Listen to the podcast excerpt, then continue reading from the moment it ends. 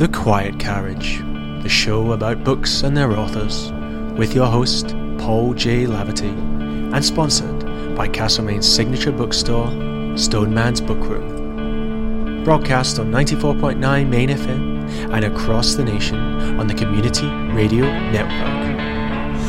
All aboard. Hello there, listeners, and welcome to The Quiet Carriage on ninety-four point nine Main F M. And the Community Radio Network, which is broadcast across Australia. And we're brought to you by our very good friends here in Castlemaine, Stoneman's Bookroom. Today on the show, I have a very special guest. It's author Charlotte McConaghy, who is going to talk to us about her latest novel, her debut novel, Once There Were Wolves, which is out now via Penguin. Let me read a little to you about the book.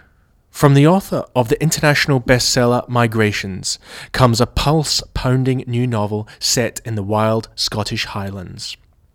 Inti Flynn arrives in Scotland with her twin sister, Aggie, to lead a team tasked with intro- reintroducing fourteen grey wolves into the remote highlands. She hopes to heal not only the dying landscape, but a broken Aggie too. However, Inti is not the woman she once was, and may be in need of rewilding herself. Despite fierce opposition from the locals, Inti's wolves surprise everyone by thriving, and she begins to let her guard down, even opening up to the possibility of love. But when a local farmer is found dead, Inti knows where the town will lay blame. Unable to accept her wolves could be responsible, she makes a reckless decision to protect them, testing every instinct she has. But if her wolves didn't make the kill, then who did? And what will she do when the man she's been seeing becomes the main suspect? Propulsive and spellbinding, Once There Were Wolves is the unforgettable tale of a woman desperate to save the creatures she loves. Part thriller, part redemptive love story, Charlotte McConaghy's profoundly affecting novel will stay with you forever. And here's a bit about the author. Charlotte McConaghy has been writing from a young age. She has both a graduate degree in screenwriting and a master's degree in screen arts, and has worked in script development for film and television for several years. She has written a number of speculative fiction books, but The Last Migration is her first literary novel, and she lives in Sydney. And here is Charlotte McConaghy on the line right now. Charlotte McConaghy, thank you so much for joining us today on The Quiet Carriage to speak about your novel, Once There Were Wolves. Thank you very much for having me. It's a pleasure to be here. Well, it was a real pleasure to read your book. I thoroughly enjoyed it. I find it so cinematic, and I can really see it as a film.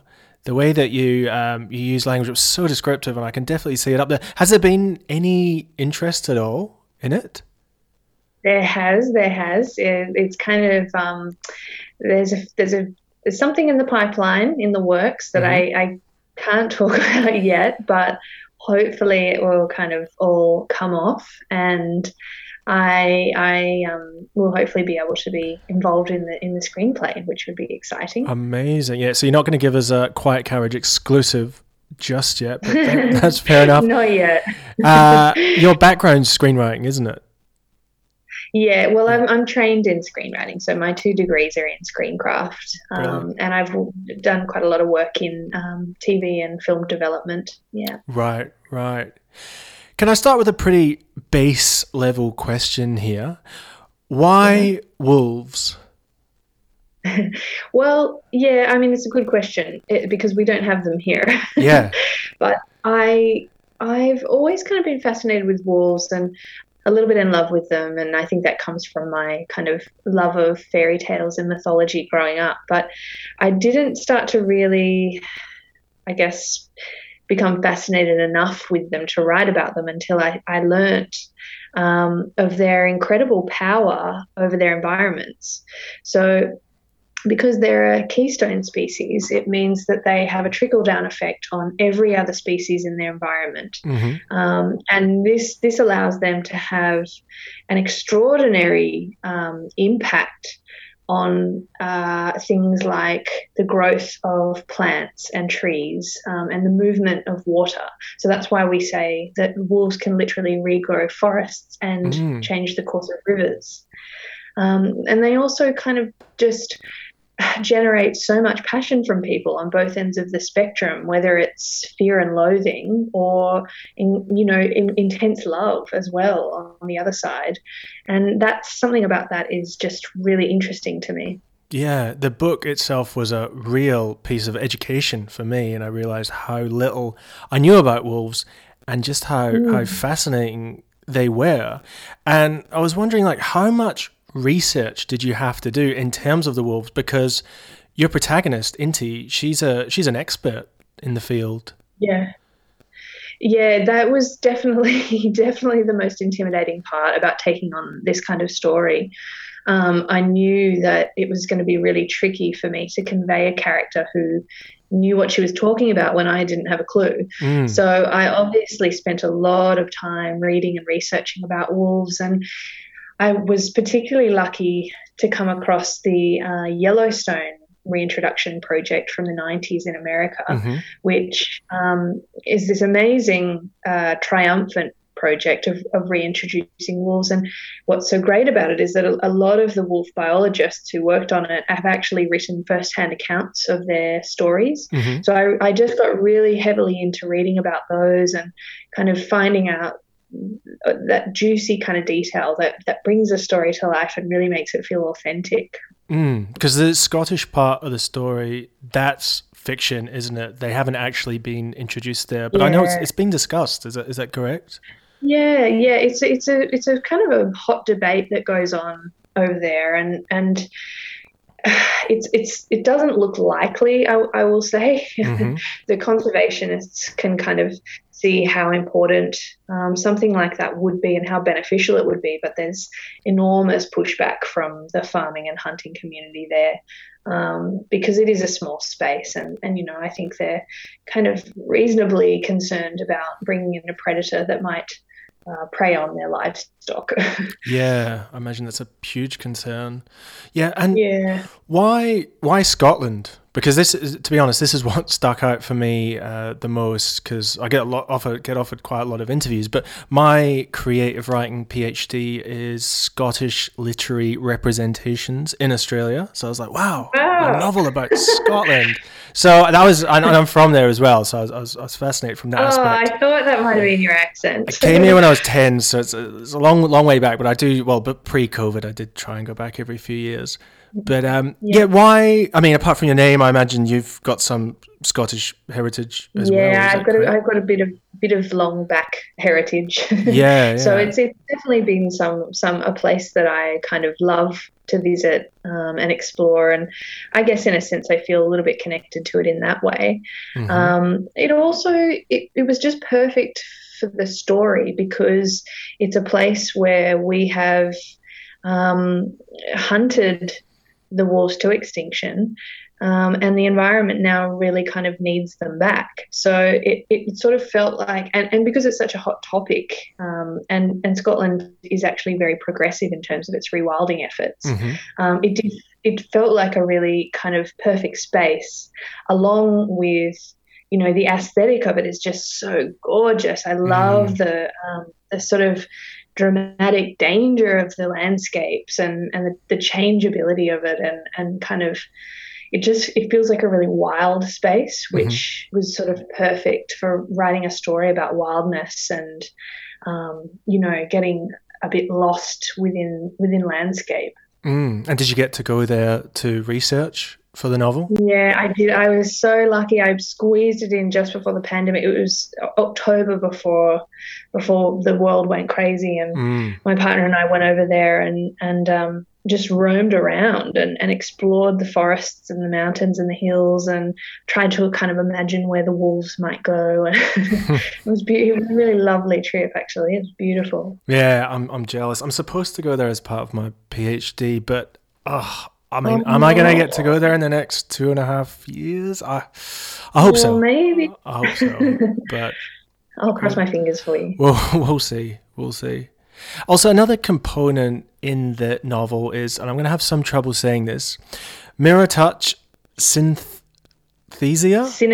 Synesthesia. There you go. Synesthesia. Which, yeah. uh, well, you'd probably be much better at explaining uh, to our listeners than I would. But uh, yeah, if you could explain a little and, and where that idea came from yeah. to give your protagonist um, that that skill, or w- would it be a yeah. skill? You would say a, a condition? Uh, or? I, I call it a condition. Yeah, yeah. Okay. It's a it's a very rare um, neurological condition, which uh, means that Inti, the protagonist, she. Whatever she, whatever physical sensation she witnesses, she will feel herself. So if, for example, she sees someone get slapped in the face, she'll feel the sting of that slap on her own cheek. Mm-hmm. Um, so it's a very kind of intense way to, to move through the world. Um, and I kind of first learnt about it Uh, many years ago, just from a, a it was an N P R podcast called Invisibilia. Mm-hmm. They they explore sort of really interesting scientific phenomenons in a way, and and I I was just blown away by this condition and kind of put it in my back pocket to use for the right the right book and the right character, and it felt really right for this story because I think fundamentally this book is about empathy and the lack of empathy and, and what that lack of empathy does to us and, and what it kind of uh, makes us do, and, and that idea of cultivating empathy as an important sort of way of existing in the world. Um, and, and, and, you know, this this condition is kind of the most intense form of empathy I think that anyone can really feel in a way, because it's, it's physically allowing you to get inside someone else's body. Mm. Mm. And how aligned are you to Inti, to the main character? I mean, how many elements of, of her does she have of, of you? Well, yeah, look, I, I, I'm very, very in love with her, I guess. Mm-hmm. She's sort of, I think we, we have to be kind of in love with our characters in a way. And she, she became a bit of a mouthpiece for me in terms of, I think, unfortunately, this that some of writing this book came from a very angry place for me, because I could see what was happening in the world and, and the harm that we are doing to the natural world and to the creatures we share this world with, but also to each other. Um, and I, I just, specifically uh, the domestic violence emergency that we're, we're going through in Australia.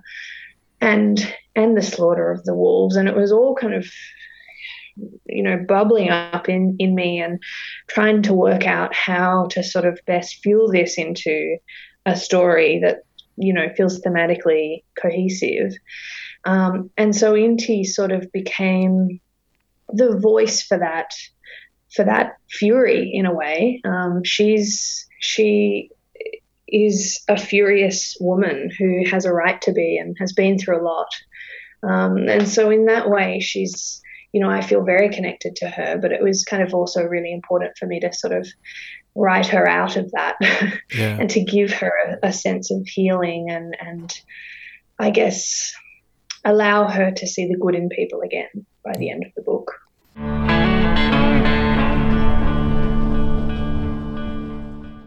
You are listening to The Quiet Carriage on ninety-four point nine Main F M and across Australia on the Community Radio Network, and sponsored by Stoneman's Bookroom.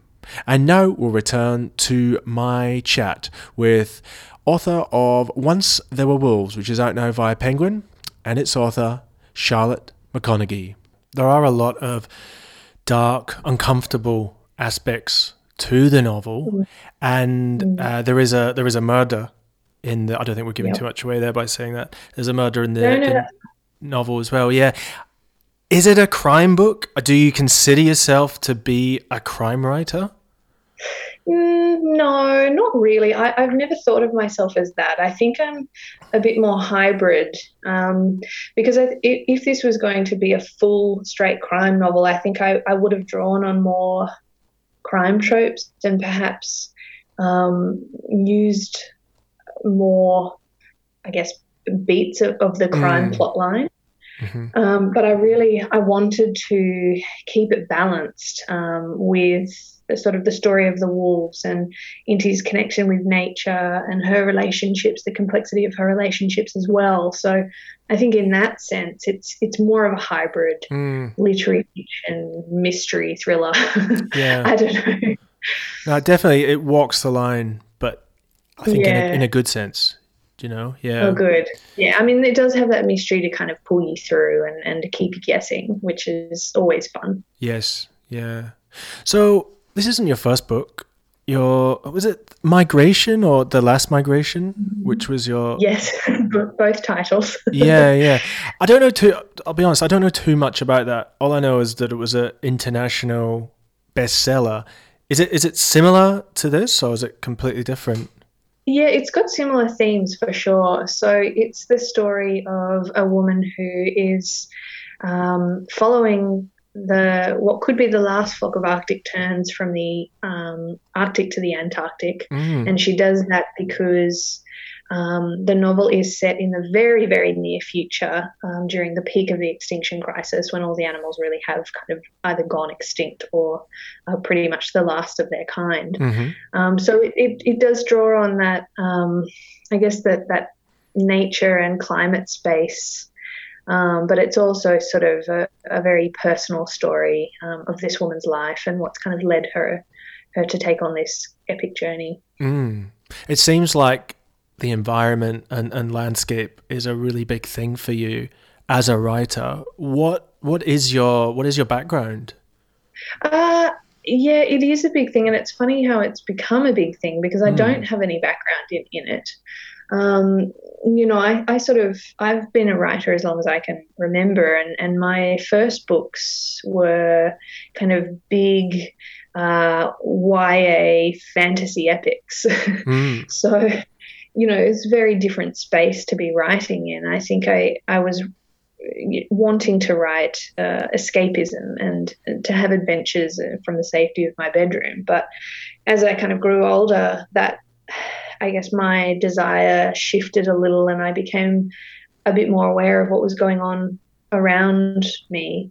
And I never intentionally set out to write sort of climate fiction, if that's what we're calling it. Yeah. Um, But I think I wanted to write about our connection to nature, and I just found that I couldn't do that without also looking at human impact on nature and and sort of what's happening. And the more I kind of, you know, waded my way into all of that, the more urgent it seemed and the more important it seemed. And so I just find myself, you know, coming back to it again. Yeah.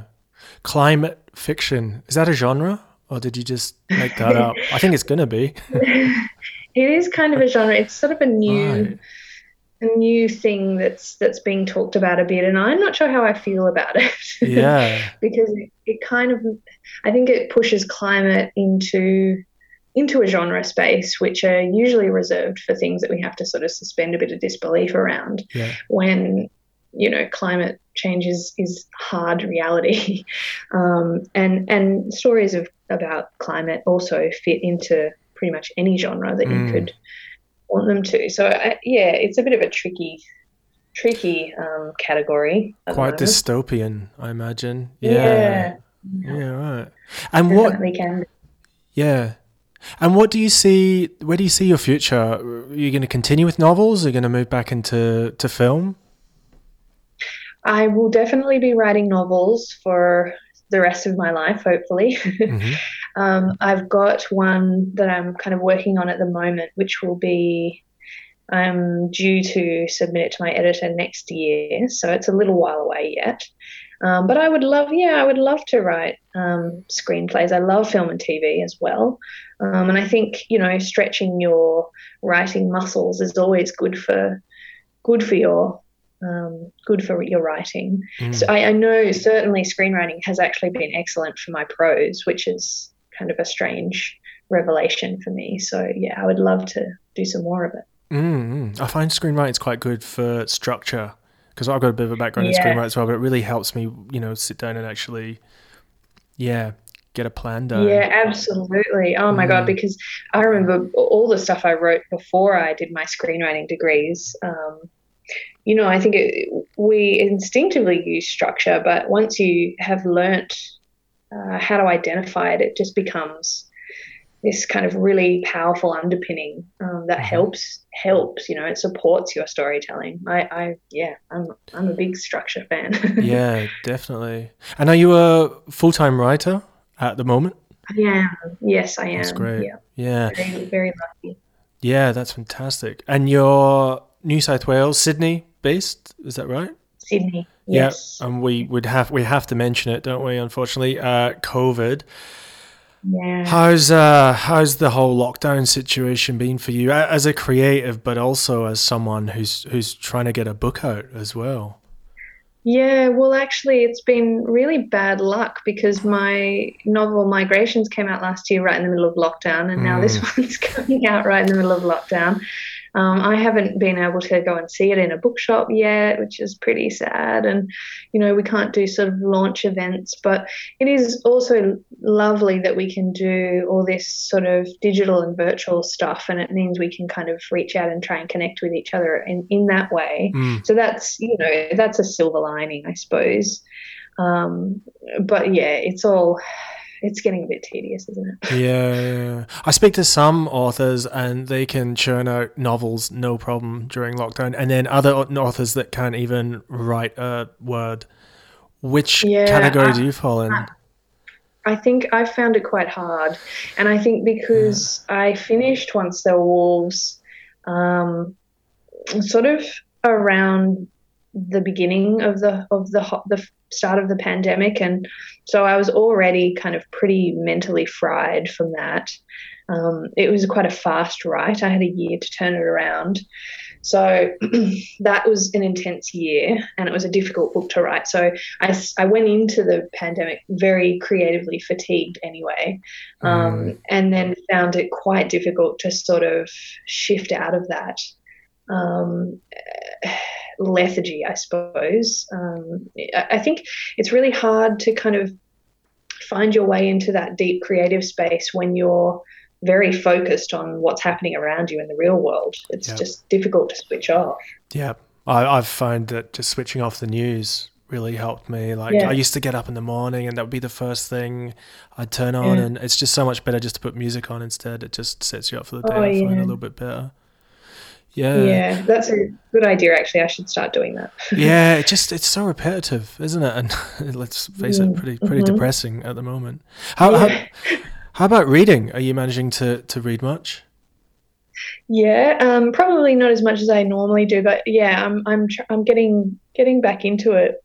Mm-hmm. Um, and loving it, you know. It's such a it's it's such a pleasure to escape in yeah. that in that sense. And are you reading without the pressure of yeah and are you Sorry. reading uh work that's similar to yours, or do you read do you read stuff that's that's different? I try to yeah um I mean I, I mostly just read literary fiction these days, um but I enjoy kind of getting into a bit of um yeah a bit of nature writing, and mm-hmm. Um, I like reading. I mean, I've, I've read recently lots of works from people who I've had the pleasure of kind of, you know, sitting on panels with. That's always really lovely to yeah. kind of read your cohort's work. Yeah. Um, yeah. Yeah, it's great when you, when you go to book festivals as well and you come back with about ten books from yeah. writers that you met. It's, it's always nice. yeah. yeah. Australian writing's really great at the moment, really strong. The last couple of years especially. Yeah. It's mm. been fantastic. Uh, Charlotte McConaghy, it's been an absolute pleasure talking to you. Wish we could continue, but unfortunately we're going to have to cut it off at that point. Your novel, Once There Were Wolves, it's out now, August that is, in uh, via Penguin. Charlotte McConaghy, thank you so much. Thank you so much for having me.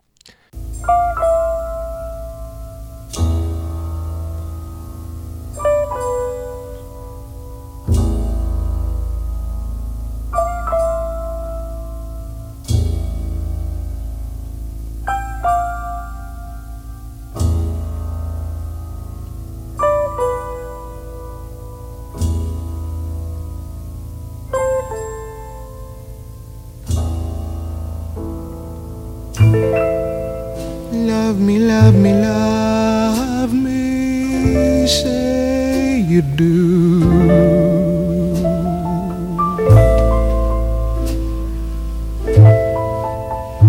let me fly away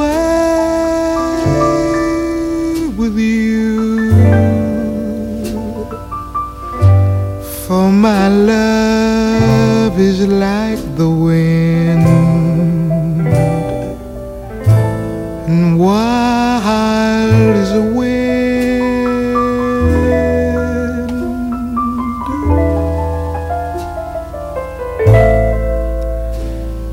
give me more than one caress.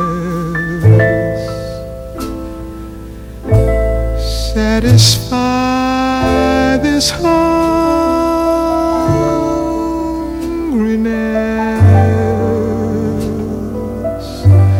Let the wind blow through your heart.